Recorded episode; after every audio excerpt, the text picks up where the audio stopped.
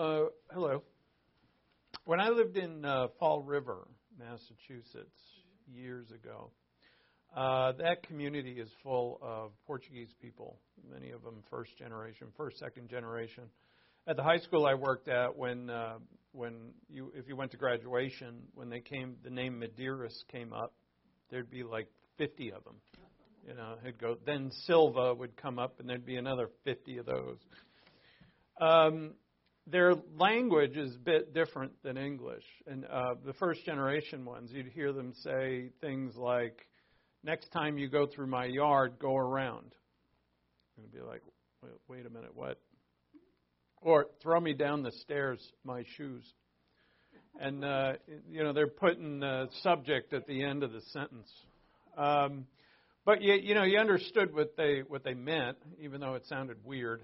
Um, and uh, and that comes from context. You know, you know what a person is saying, even if their English isn't good, because of context. And if you know the context, you can pretty much get it. The same thing happens with biblical interpretation. Satan is going to tempt our Lord to do something based on a scripture that is taken very much out of context. So it made me think of church bulletins. You've heard these before, right? There's many of them. Had a website after website now has them. Uh, this is was actually in a church bulletin. For those of you who have children and don't know it, we have a nursery downstairs. the Reverend Merriweather spoke briefly, much to the delight of the audience. And this was another one. Ladies, don't forget the rummage sale. It's a chance to get rid of those things not worth keeping around the house. Bring your husbands. and then Irving Benson and Jesse Carter were married on October 24th in the church. So ends a friendship that began in their school days. That's a good one. Yeah, you know, in every one of those, you know what they mean, and that's why they're funny to us because it, we get it, you know, and we say, "Wow, how silly that you put things that way." Uh, there's many uh, typos can do the same, um, and yet, so if you have context, which means when you're looking at a passage, if it feels a little weird to you or out of place, or it seems that someone else is talking about it in a way in which it seems wrong to you read before it and after it.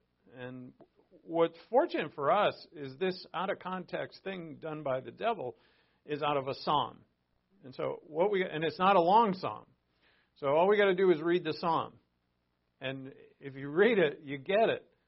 And that's pretty awesome. So we're going to start Matthew 4. And uh, let's open up in prayer and ask God for guidance into His Word so that we get the context of everything that we're going to read and see through His Spirit. That's another asset we have is the illumination of God the Holy Spirit. And so with humility and reverence, let's pray.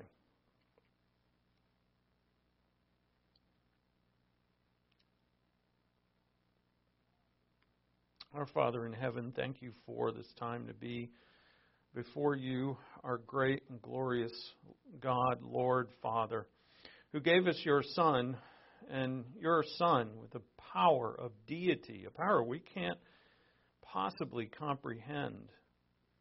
He submits himself in faith like any other man. It's truly astounding. And he did that so that we could have salvation. We owe our lives to his humility. We owe our lives to his submission and obedience. And then he asks us to do the same. And what a privilege it is to do that. So we ask, Father, that through your word we would see that as a privilege, and through your spirit our hearts would be illuminated to the truth of your word and the wisdom in it. And we ask this in Christ's name. Amen. so in, what happens here is, is uh, we talked about on Sunday, is interpretation, and it's a problem with interpretation. The history of interpretation throughout the church has varied in its problems. Uh, there's been successes and there's been failures. Uh, we have to understand that after the first readers of the letters. And really, so before there were readers of the letters, there were hearers of the truth. And before it was all written down and circulated, the truth of the gospel and the life of Christ and the, the you know what we call the doctrines of the Bible were circulated orally, and they're probably written down, uh, but not that we have copies of any of that.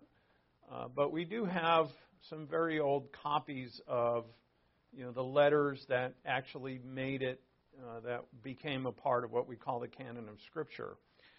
Um, so you have to realize that, say, around 100 AD, like at the end of the first century, the apostles have all died off, and but those who have the next generation have come after them have actually been in the audience of the apostles, and they've actually heard from eyewitnesses.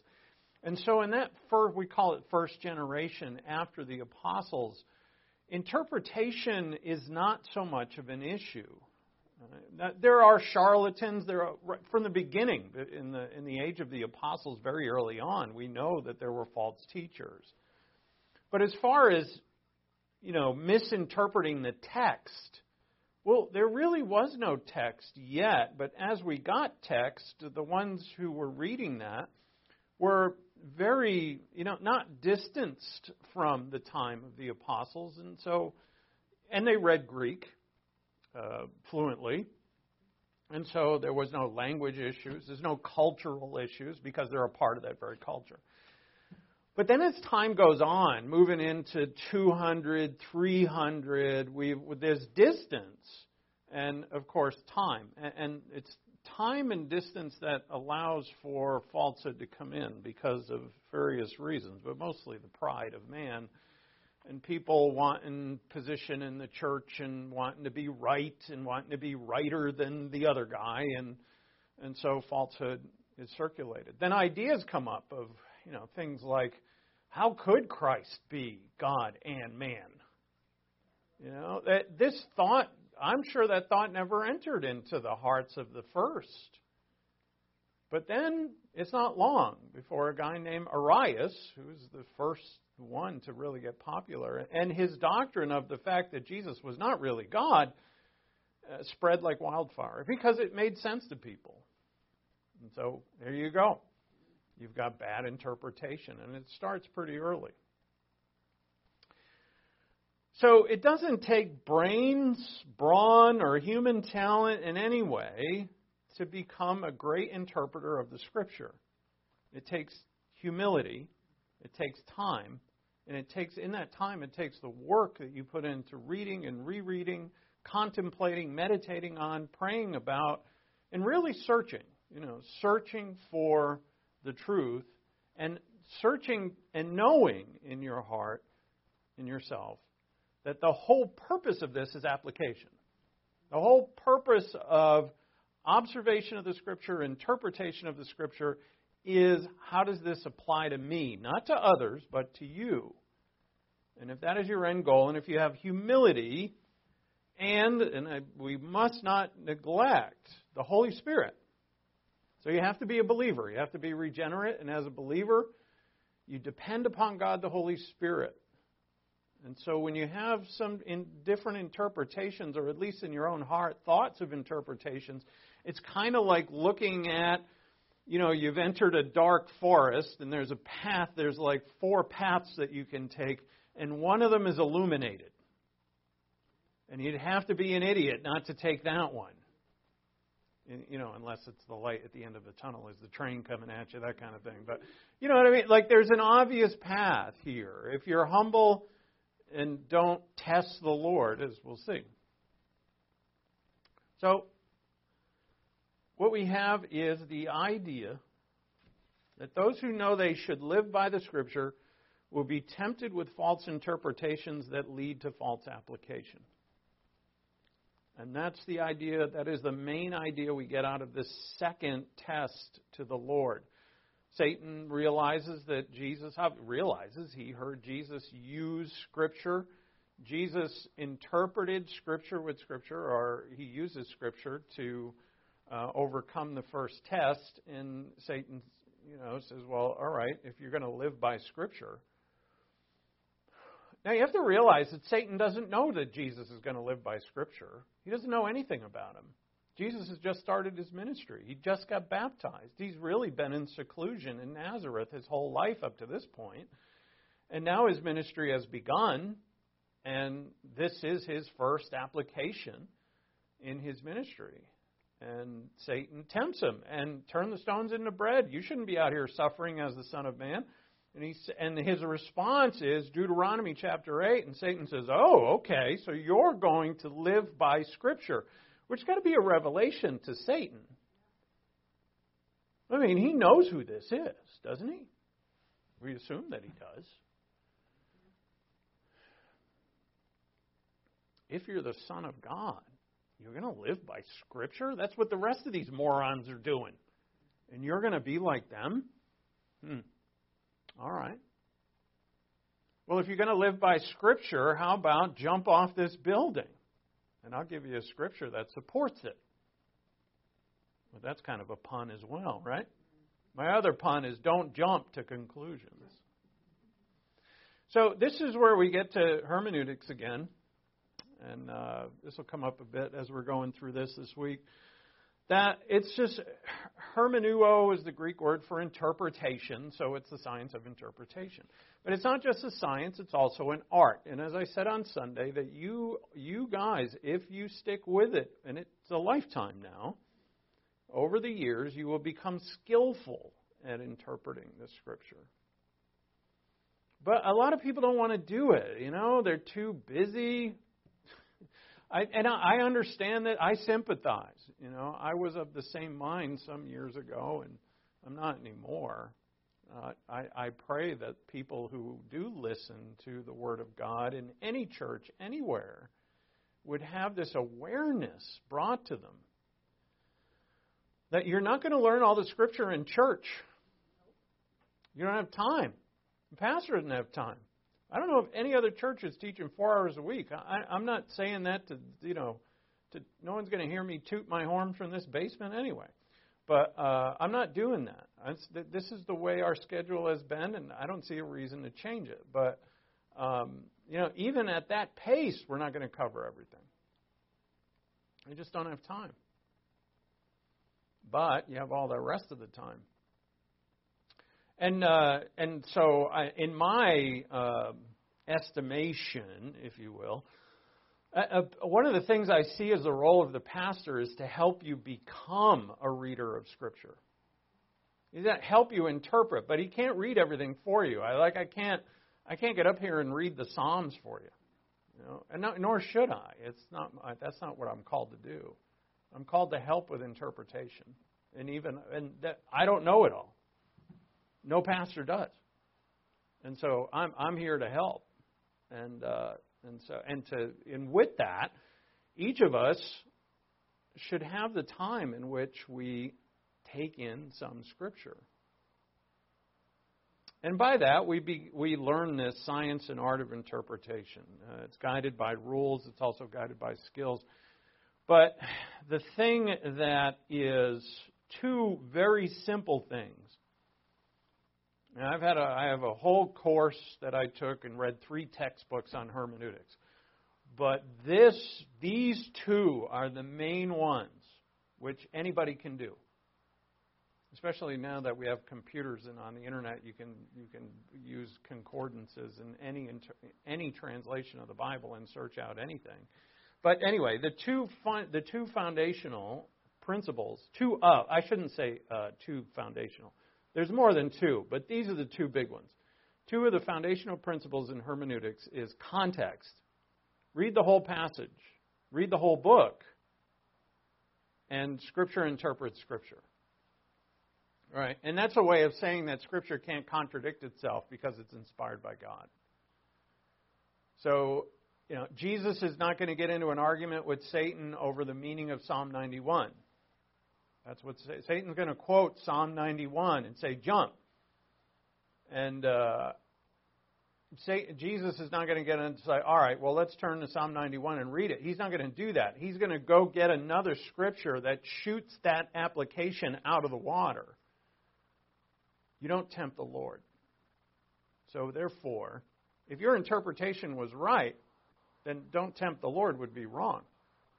So, at least I know that. Hence, we understand, this shows us the importance that we've got to know the whole Scripture. And we never know when a Scripture is going to come in handy, that the Holy Spirit illumines to us. So, Satan is going to fail at both. And that makes sense because he stinks. So, look at Matthew 4 5. Then the devil took him into the holy city and had him stand on the pinnacle of the temple. Again, we don't know if he took him there physically or if this is a vision. This word pinnacle is also in the Greek is a uh, conf- it's an obscure word. We don't know what part of the temple he's actually standing on. But most think it's the part of the temple that overlooks the Kidron Valley, which is a drop of about 400 feet. It goes way down into this valley. And that's the valley that's between the Temple Mount and the Mount of Olives. and he said to him, If you are the Son of God, throw yourself down. That's a commandment. I find this marvelous. These are both commandments. We'll, we'll look at this in another. We're going to have a whole class on this, I suspect. That when Satan tempts, he does it with confidence. Right? Like a good salesman doesn't say, yeah, this car might be good for you, it might not be good for you, or this item might, you know, a good salesman says, "Oh, you need this car." Right? And that's that's what he does here. Throw yourself down, for it is written, He will command His angels concerning you. This is Psalm 91. And on their hands they will bear you up, so that you will not strike your foot against a stone. He quotes it directly, properly. Uh, he did. He doesn't mess up a word or something. That's not his ploy, right? He could have. He could have used. He could have changed it, uh, changed the word somehow, but he doesn't do that. Jesus said to him, On the other hand, it is written, You shall not put the Lord your God to the test, which is Deuteronomy 6:16. So, if the Son is going to quote Scripture, the devil selects a passage in order to tempt him to do something he shouldn't, and that's tempting the Lord. The devil quotes Psalm 91. He fails in both context and in using the whole of Scripture. Do, does God promise that the angels will bear you up lest your foot strike a stone? Yes, He does. So, but if we're going to take that literally, it means you should never stub your toe ever as a believer. Well, actually, in Psalm 91, it's faithful believer. So if you're a faithful believer, you'll never stub your toe. and certainly, if you jump off a building, well, then you, you can't crash. So you're going to defy gravity, really. So the first temptation, now what was the first temptation? Was for Jesus to use his own miraculous power to turn stones into bread and feed himself. Now the test is not you use your power, but you test the Father to use his.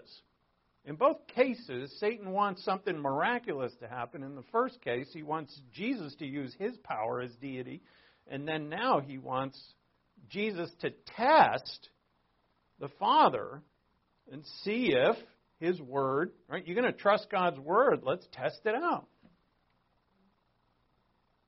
We actually find this, you know, I've never done this, but I know people who have done this, right? This is uh, what did Joshua do when he put out the fleece? Right? That's and he did it twice. He said, "I'll put out the fleece. It's really wet. If the fleece is dry, then I believe you." All right, Lord, and, and the fleece was dry. So he said, How about if I put it out and this time it's wet and then I'll believe you? And the Lord did it. But it's really a failure in Joshua's part. But the Lord helps us. But it's wrong to test him. And Jesus is revealing here that we can do exactly what he did because he doesn't do anything more. And it, the miracles that he does are to show his authority as God, as Messiah to Israel. We're not God or Messiah, so there's no need for us to show anything. So we don't need power of miracles. but his life was lived by faith in the Word of God in obedience to the Father, complete obedience to the Father, and you and I can do that. Amazingly, Jesus Christ, who has the power of deity at his fingertips, and if angels will bear him up, we remember that in the Garden of Gethsemane, he told Peter, I can call down 70,000 angels right now. He has the power to call any angel he wants. He doesn't have to even depend upon the Father. And so he lives like we do. He lives like a man. And this tells you you can be just like him by knowing his word, obeying his word, and applying his word. Not just knowing it and not applying it. There's a lot of people who have done that over the years. They're not like Christ at all. It's knowing it and living it. But what if God, what if we, we did this constantly? What if we test God? What if God says, Yeah, you can test me? And right, isn't this the human exercise where you fall backward? I never have done it. I don't think I have friends that I trust well enough to catch me. There's always some stupid video on YouTube where the people who are supposed to catch you were looking the other way at the time and you just fell down. man may become the Lord of God and compel him to act through the power of his faith. Right, so actually, I'm becoming God's boss in a way. I'm becoming God's Lord. And I'm saying to him that you have to do what, I, if I have faith, you, you better do it. And, and this throws God's timing out the window as well. What if God says, "Well, I don't want, I, you know, it wasn't my time right now to deliver you." I mean, aren't Christians supposed to suffer? Aren't Christians supposed to go through tribulation? Aren't Christians supposed to, at times, get sick and die? What about the martyrs throughout the years? Uh, what about those who have gone through horrible suffering? uh, as believers, as faithful believers. Did they, did they pray for deliverance? I'm sure that they did. And God said no. So can you imagine if this were true and you're reading this psalm, Psalm 91, and you've gone through hell, and you you read it and it says, "Plague will not touch touch you. The enemy won't touch you. You'll be completely protected by all evil." from all evil. You say, well, that didn't come true in my life. How is this true? Well, either God is lying or you've misinterpreted it. And so, what do we do? Well, fortunately for us, the Bible doesn't only have Psalm 91 in it. So, we go find the other scriptures so that we find out what's going on in our lives. Why are we suffering the way that we're suffering? And we go to other passages and we find out. And then with that, you know, name it and claim it, it's not going to happen. But there's another way of overcoming. And it's far better than the physical. It would be to act as if God were to serve me, right? Rather than the reverse. Now, if this were true, and you could say, you know, my faith is weak here, God, so I'm going to you know, I'm going to do something stupid and watch you save me. And let's say he did it. Let's just take Jesus example. You run up to the top of whatever the tallest building in Salem and you jump off, and God catches you and lays you down nice and soft. It's like Superman got you, and he laid you down. You're like, wow, here's my faith. Your faith would be strong, I guarantee it. For how long, though? Your faith would wane, and then you'd be up that building again. Be like, God, what about this? I, you know, I don't know if you're going to deliver me from such and such. Uh, this is a different situation. You know, I'm, my faith is weak. Let me run up to the top of the building again. God's going to be catching you once a week. And now, you know, what does that say about your faith? It's not there. so Satan's wrong on both fronts. Poor context and no other scripture to interpret. So 2 Corinthians 5 7. A couple passages now to reaffirm this. We walk by faith, not by sight. 2 Corinthians 5 7. Paul says to the Corinthians, Look, we do not go by sight. We, we believers, live by faith. Philippians 1:29 for it has been granted for Christ's sake not only to believe in him but to also suffer for his sake not suffer for bad decisions but to suffer for his sake and then our passage that we studied we spent a couple of classes on this in 2 Corinthians 12:10 Therefore I am well content with weaknesses with insults with distresses with persecutions with difficulties. For Christ's sake for when I am weak then I am strong then I am strong. Paul realized that every human being is weak and that we grow with trial, we grow with test, and therefore we grow with pain.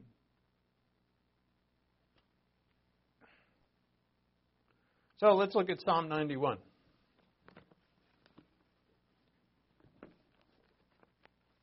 This is lovely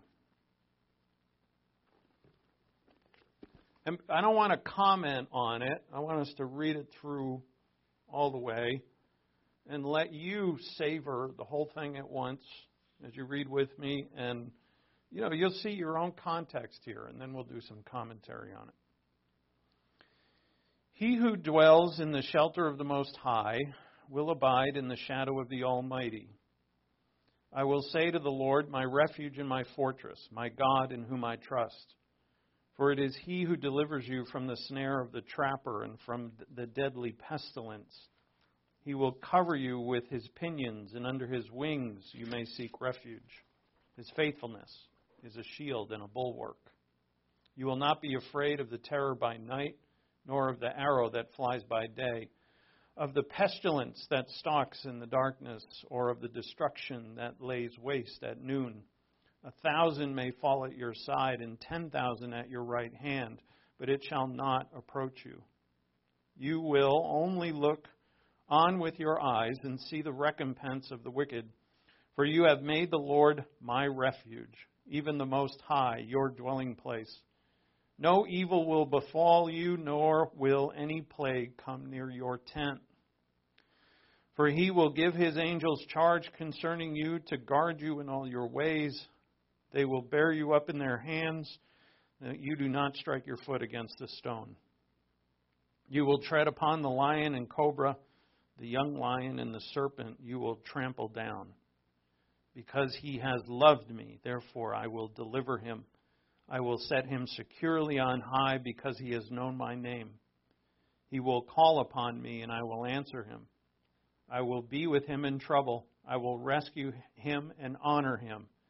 With a long life I will satisfy him and let him see my salvation. Oh, this is marvelous. And uh, as I said, I told you this that there's 150 psalms, and only 150 that are in the Scripture. And there's many more songs that were written. Many psalms were written, and uh, God picked these 150. And therefore, this is God's playlist. This is God's song book that he chose. And we got to have time. If you get we get to heaven, we stand before the judgment seat of Christ, and Christ says, "What'd you think of my song book?" And we we say, "Well, you mean Psalms, right? Yeah, yeah. Uh, I just didn't have time to read them." I hope that doesn't happen. Um, Psalm 90 because there's an order here. Right? The, in my New American Standard, Psalm 90 starts book 4. It says it, it titled above my Psalm 90 book 4. And so there's five books in the Psalter. And so 90 is put next to 91. They're put in order on purpose, by the way. And 90 is a lamentation. 90 is terrible.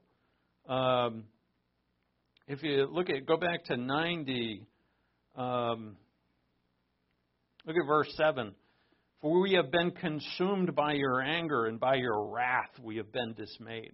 And the Psalm 90 is written by Moses, says the title of it. And this definitely, therefore, speaks of the Exodus, and the Exodus is going through the wilderness, and Moses writes a, a poem about how horrible it is. We have been consumed by your anger, verse 7, and your wrath, by your wrath we've been dismayed. In verse 9, he says, All our days have declined in your fury. We have finished our years with a sigh. Who under, verse 11, who understands the power of your anger and your fury according to the fear that is due you? So teach us to number our days that we may present to you a heart of wisdom. Teach us to take account of the fact that we have a life to live day by day and it better be lived in light of you. But they did not. Hence, this Psalm 90 is what we call one of the lamentation psalms. It's terribly depressing. But it's the story of the human race. But then comes Psalm 91 about whom. Now, in verse 1, it says, Who he who dwells in the shelter of the Most High. This shelter of the Most High, a lot of commentators think, does refer to the temple. And maybe that's the reason why Satan took him to the temple. Because he's going to teach it, he's going to try and miss, well, take out of context a passage from a psalm that starts with us being in the temple. But this, you know, there's no temple now. Um, and actually, when, you know, for much of Israel's history, there was no temple. But the, what matters here is that the physical temple in Israel just represents the house of God. And to us, in, in the church age, we're the temple of God. But it, it means that no matter where we are, that we're walking with, in fellowship with, God and enjoying His presence because we are those who dwell and abide in the shadow of the Almighty. And I say to the Lord, it says in verse 2, You are my refuge and my fortress. That means I trust you. Right? This is not just any believer. This is a believer who trusts him. And that the first stanza, verses 3 and 4, for he who delivers you from the snare of the trapper and from the deadly pestilence. Now, let's talk about context of it. Or really, yeah, this is a, it falls under the, uh, uh, the heading of context is how do we interpret these words? Am I going to get trapped by a hunter? Probably not. But that's the language that's used. Does God have wings? No. I'm pretty sure he doesn't. He doesn't say angels are going to put their wings on you. It says he is. Uh, what else? Uh, what about 10,000? Verse 7. A thousand may fall at your side, 10,000 at your right hand. When are you ever going to have 10,000 people standing at your right hand? Never mind dying of plague. But no, it's not going to happen to us either.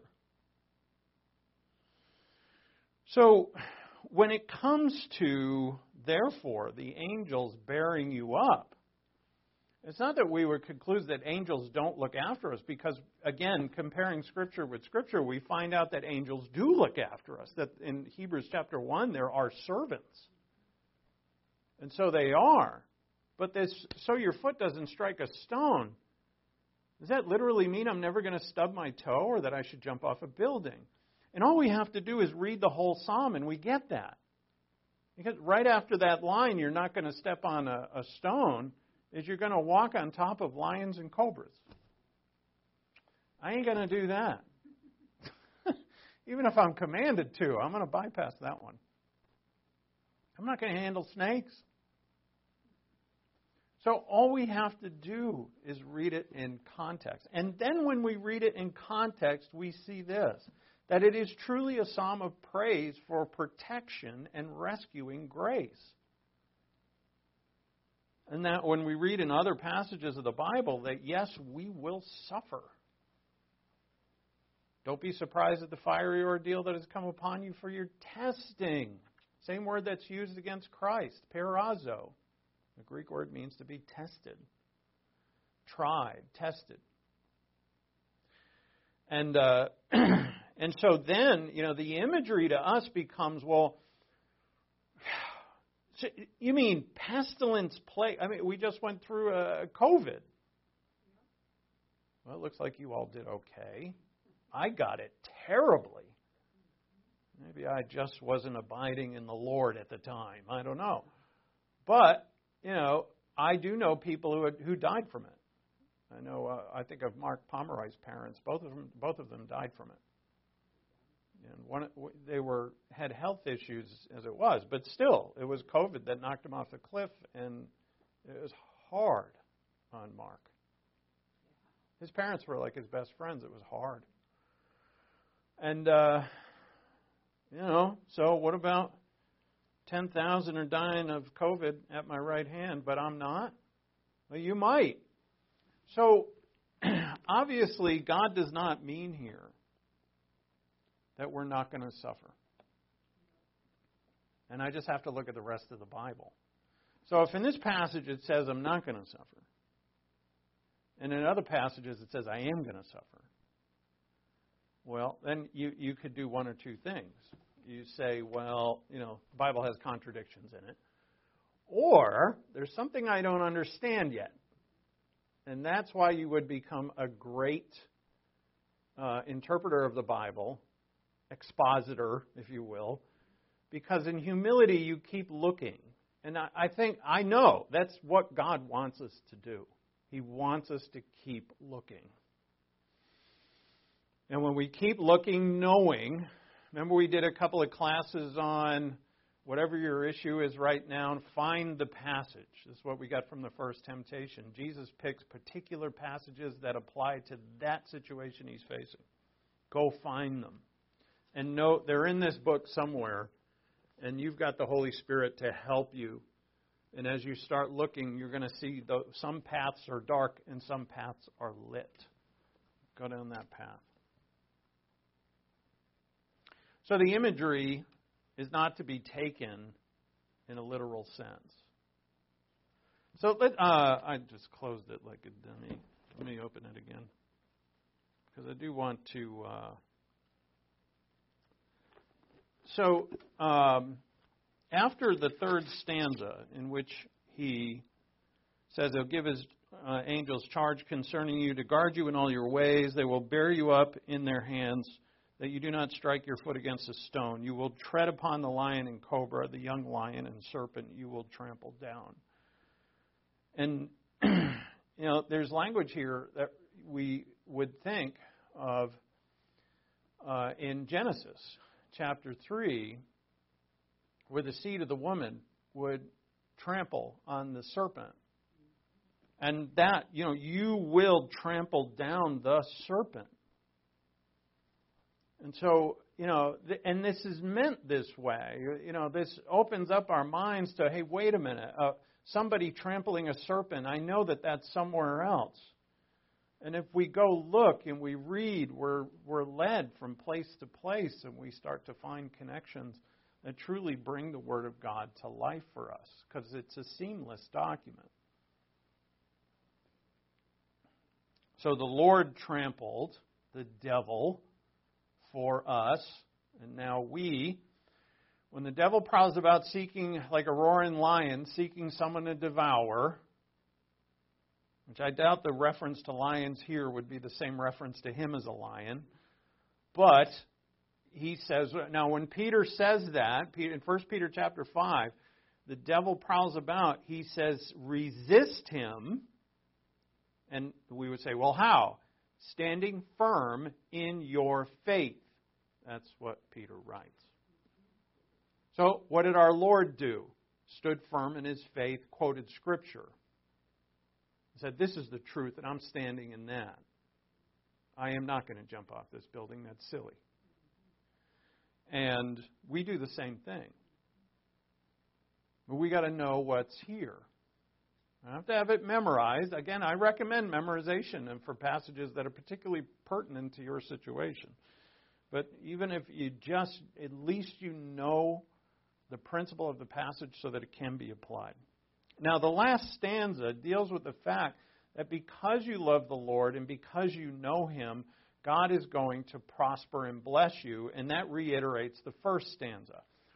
Again, the first stanza is He who dwells in the shelter of the Most High will abide in the shadow of the Almighty.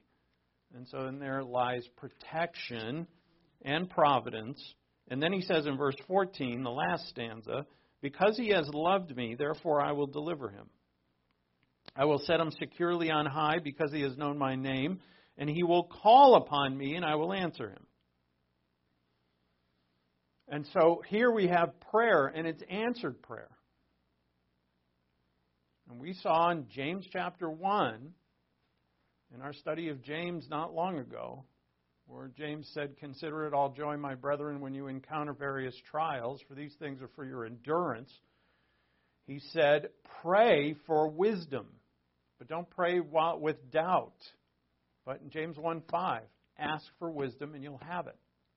And here we have prayer in the midst of trial and trouble that I'm trusting in the Lord. He is my shield, my bulwark. I'm in His temple. I'm in uh, His. For I dwell in the shelter of the Most High, and I know He will answer my prayer.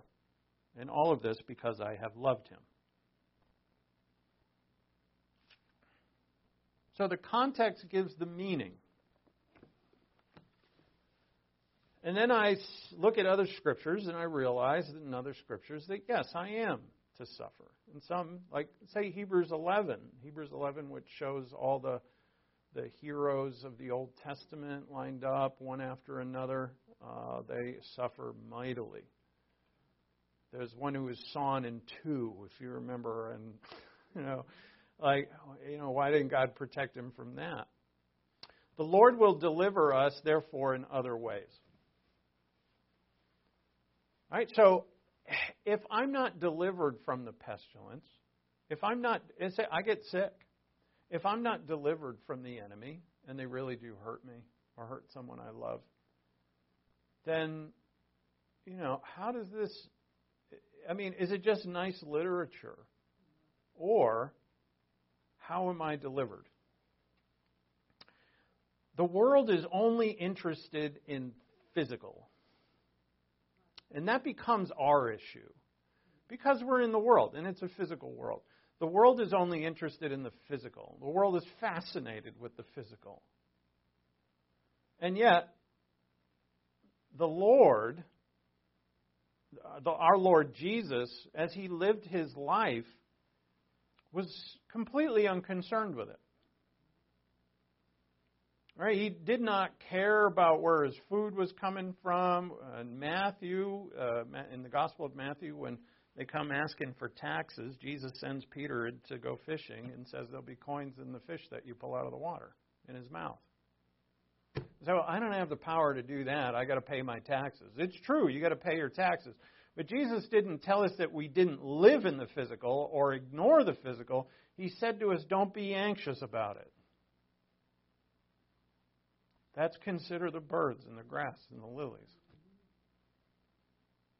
And he said, You who are anxious are of little faith. Don't be anxious. There's a time when they're in the boat going across the, the Sea of Galilee. They went over the sea, across the Sea of Galilee many times. And they, uh, the disciples forgot to bring bread. And they're sitting in the boat and they're kind of whispering to each other, saying, oh, crap, we forgot to bring bread. We forgot to bring bread. And Jesus, understanding what they were saying, said, Do you know do you remember what I just did a few hours ago? I fed five thousand with a few loaves of fi- a few loaves and fishes. You have little faith. Real real life is spiritual. Real life. Man shall not live by bread alone. We need it to be alive. But on every word that proceeds out of the mouth of God. Deuteronomy 8. Deliverance will always be mainly spirit. Now, I put mainly in there because there are, yes, there's times where the physical comes through. Those are, those are the times where you had no money and all of a sudden there was a surprise check in the mailbox or something like that. God sent you a solid. That's icing.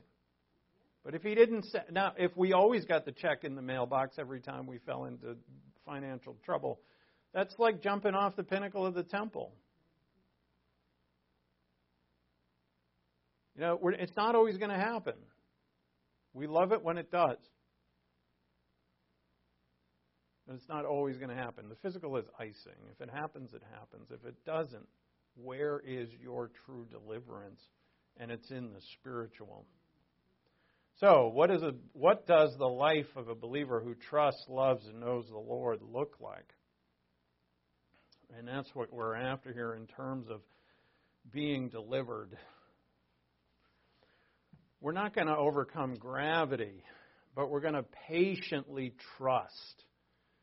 Patiently trust the Lord. And by trusting Him, we're going to overcome with love. Right? Our enemies are going to hurt us, and what are we going to do in response? We're going to love them.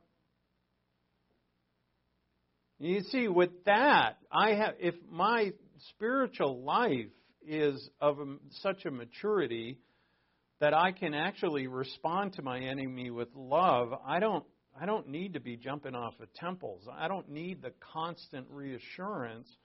I mean, I have strength, and the strength is there always.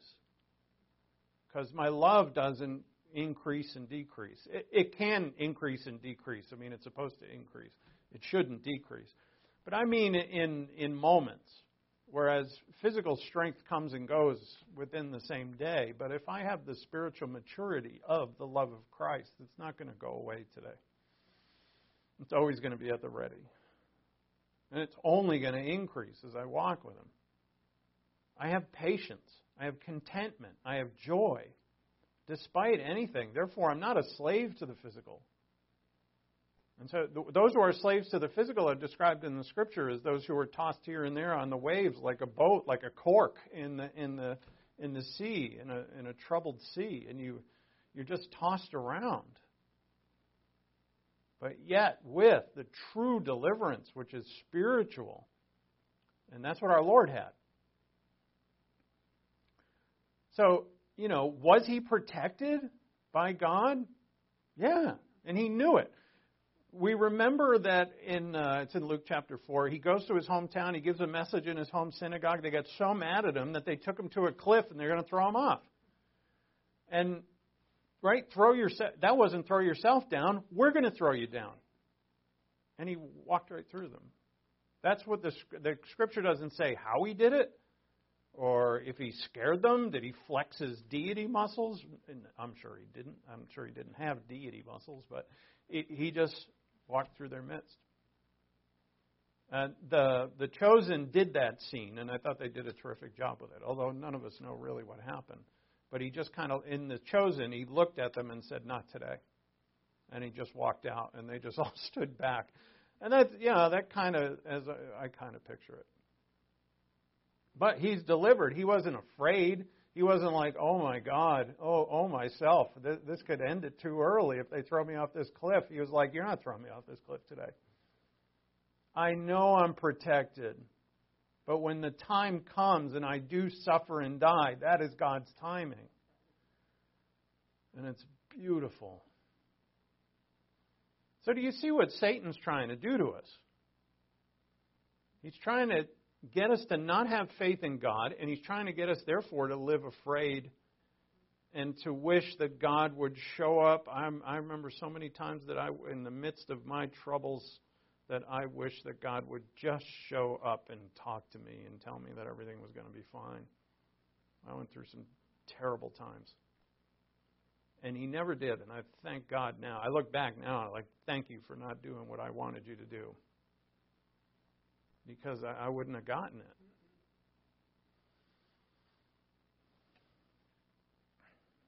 So it's it's the mature believers are going to suffer. It's not like we're not going to suffer, but they're over, going to overcome in truly miraculous ways. Not the physical. The world is so absorbed with physical right? The the faith healers, or they call fake healers, it's always physical. The guy shows up in his wheelchair, they pray, or they do the thing where oh, who has a bad back in the audience, and like half the people, of course, have bad backs, and then all of a sudden they feel better or whatever, you know, like physical. What if God healed your back and you still ended up in hell? Or you, you, you ended up absolutely miserable in your soul. right? My back feels great, but I'm a bitter, angry, jealous jerk my whole life. I'm addicted to drugs and alcohol and sex, and uh, yet my back feels great. So what?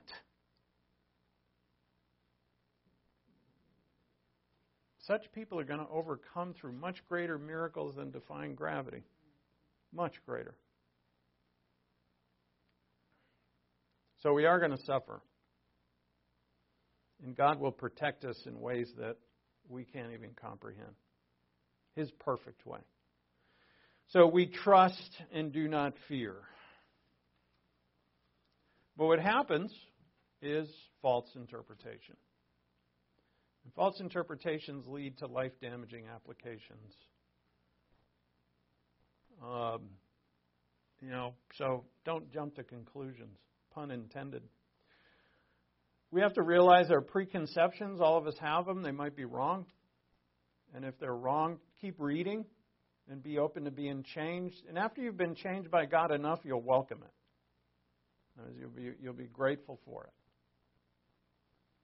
uh, bad conclusions that take like excuse me bad um, interpretations like for instance the corinthians who you know truly through their their faith into the fact that they had eternal life and were forgiven but interpreted holiness as something that was not actually needed in the spiritual life and they had incredibly immoral lives and a very divided church because they were fighting with one another in pride and jealousy. Right, you're missing it. Uh, when God says He's going to judge the world concerning sin and righteousness, and yet, you know, we if we say, well, I, you know, I'm not going to be judged because I'm a believer, and therefore I should live unrighteously and sinfully. Well, you know, where do you get that conclusion from, and how's it going to work out for you? How's it going to work out for you at the judgment seat of Christ when He judges your works, whether they're good or bad? It's not. And so all of those come from false interpretations. Then there's the that's that side. You know that what I just described was the side that I ran to. But the the other side is the legalism side. The other one was antinomianism. I say I believe one thing and I live another. But legalism is that I live by ritual. You know, I, I'm I'm good because I go to church, or I live the spiritual life because I appear nice, but in my heart I judge and I'm bitter and I think I'm better than everybody else. You're again, you're missing Scripture. The Scripture tells you that you're not to live like that, that it is completely against God. And so, at least if we have the right interpretations, then we can't lie to ourselves. And that's the best thing to do. You have the right interpretation. Well, let's say you were prideful. Yeah, who of us have been prideful lately? You know, you you know you're wrong, right? The Scripture tells you you got no one else to blame but yourself. That is an application, and so you confess it. And what's the application that the Scripture tells you? I know that I'm completely forgiven and there's no condemnation for those in Christ Jesus. So I confess it and I repent of it, meaning I'm not going to continue in it to the best of my ability. And I am going to do what it takes to be obedient, to trust, to have faith. And I'll be just like Christ. Now, the last thing I want to share with you and this is, oh, I didn't want that. Don't let interpretation divide you from your eternal brothers and sisters in Christ. I, I, I hate to throw that in at the end. I could spend a whole class on that. Maybe I will, but you know, there are people out there who have been brought up Baptist, Pentecostal. They're they're Christians who are your brothers and sisters. Um, yeah, they're probably not going to come to your church. you know, not not definitely. You know, if what we offer here is not going to be for everybody, but um, Catholics. Uh, I, I was reading about some guy. He currently li- he lives in the area. I was re- uh, reading about this guy. He's a Greek Orthodox guy, and uh, just a Greek Orthodox priest who rides a Harley. This guy, you have to see, and he's got a beard down to his belt, and he's just, he's a fierce looking man. and yet, you know, for in some areas of Scripture, he would disagree with us. But on the essentials, he'd agree with you completely.